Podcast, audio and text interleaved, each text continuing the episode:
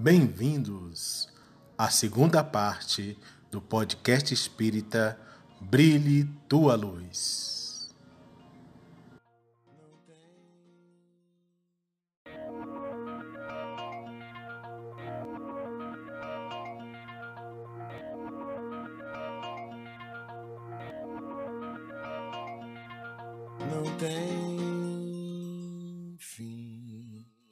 Que música não pode faltar na tua playlist, então? Ah, espírita, você diz ou normal? Pode ser normal, pode ser espírito, pode ser normal, não sei o que define. Que não pode faltar na tua playlist. Cara, é muito difícil. É muito difícil porque eu não sei para onde que eu corro. Mas é, eu acho. Olha, eu acho que num momento como esse, a gente pode votar apesar da dor do Denis. Sabe? É uma música que, que lembra a gente que essas coisas passam e que a gente está aqui, que é só um degrau, que a gente vai seguir em frente.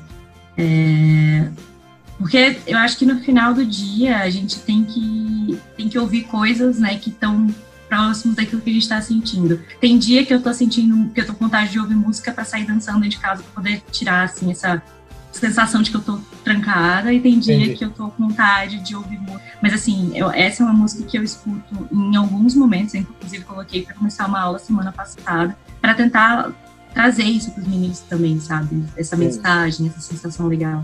Entendi. E como você vê o movimento espírita? Você já tem, desculpa, quantos anos? De seis. Então você já tem uma visão do movimento espírita. Como você o vê?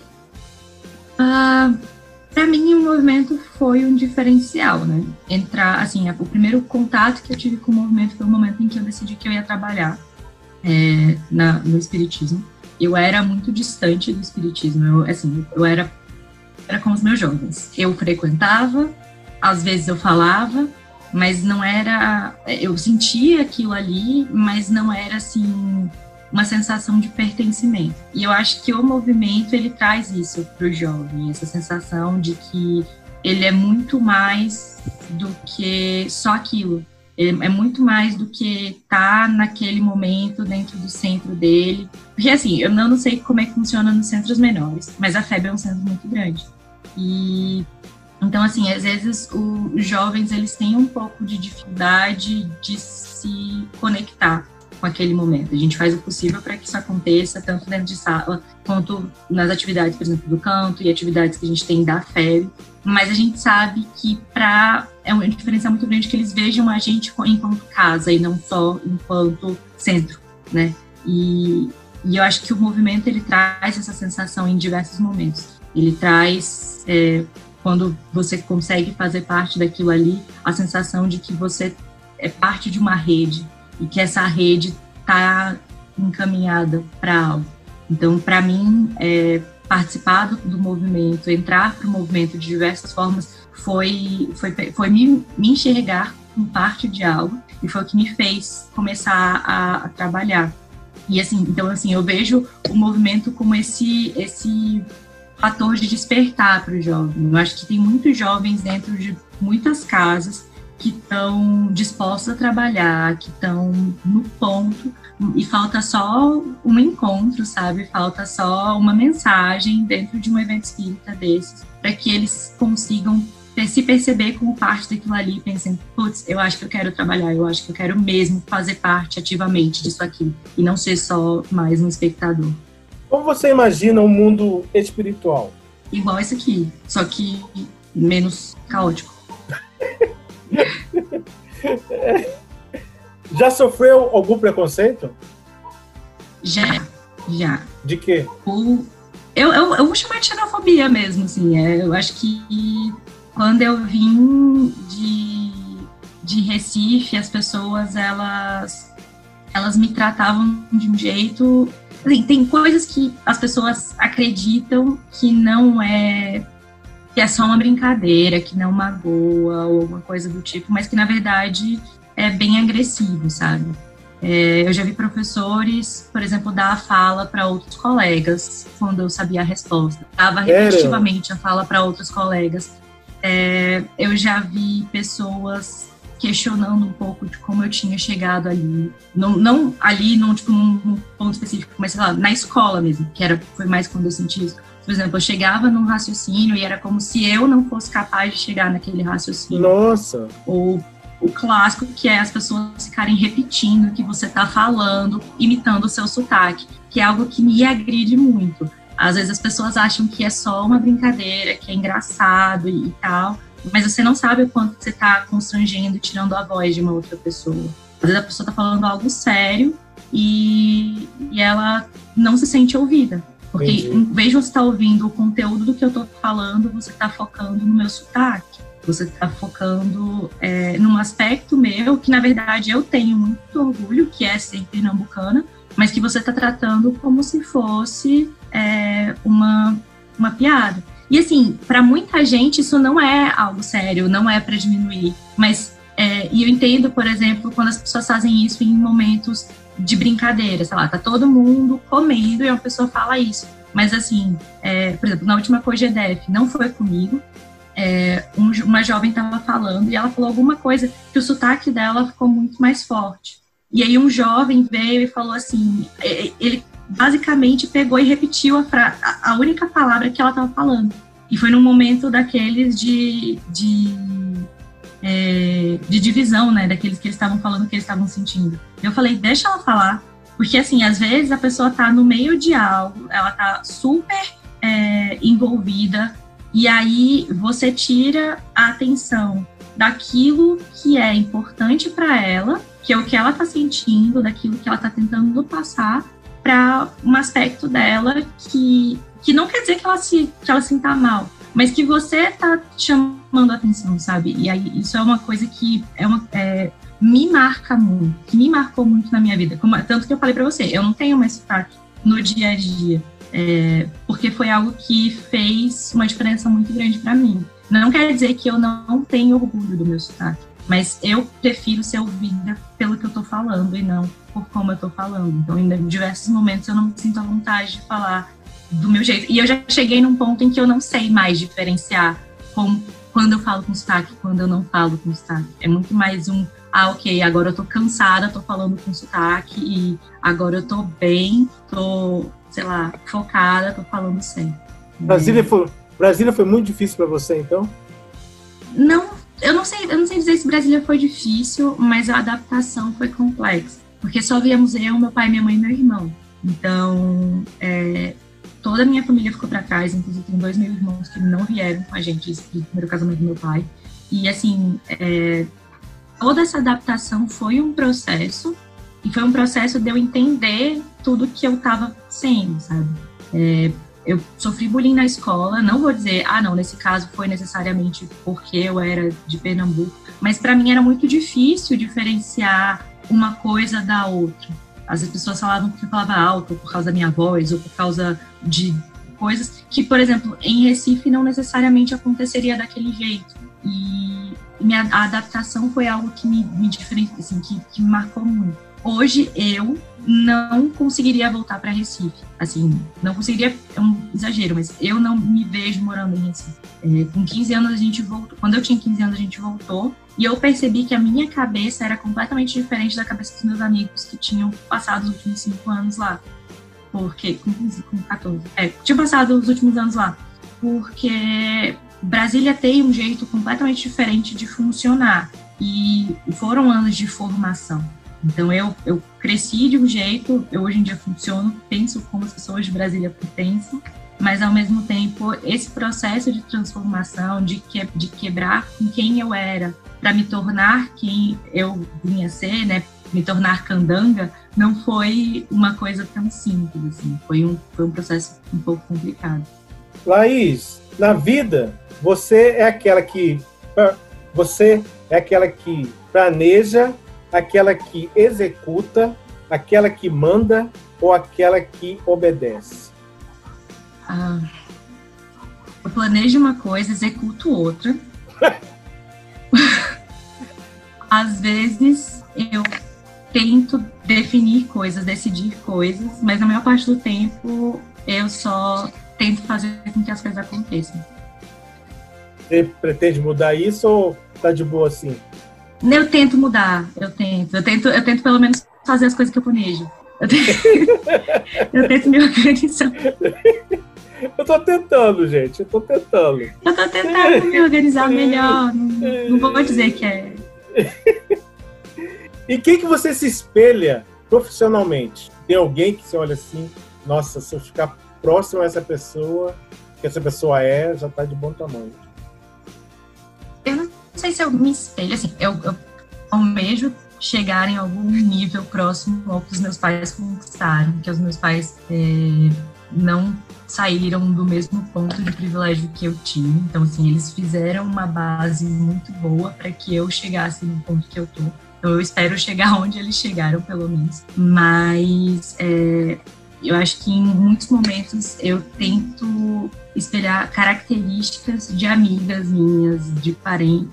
Por exemplo, tem uma prima que eu extremamente determinada e que eu me orgulho muito. Eu penso, putz, eu queria ser mais como ela. Ou, por exemplo, eu tenho duas amigas na área da saúde que estão trabalhando durante toda essa pandemia e eu penso, putz, elas são muito meu orgulho. E eu quero muito, no futuro, é, não sentir que eu fiquei para trás, sabe? Porque a gente estudou junto na escola e eu quero chegar mais para frente também. Então, assim, eu acho que ao mesmo tempo em que eu almejo chegar no ponto em que os meus pais estão, é, em momentos de, de pensar, ah, eu quero ser que nem tal pessoa, tal. Eu vou pegando características de diversas pessoas que me orgulham mesmo, sabe? pessoas que estão passando por isso junto comigo, na verdade. Assim. Pessoas que cresceram estão crescendo junto comigo e estão me orgulhando de diversas maneiras. Seja uma amiga minha que tem a minha idade, acabou de ir para um doutorado fora, ou a minha prima que eu vejo trabalhando o tempo todo e por aí vai.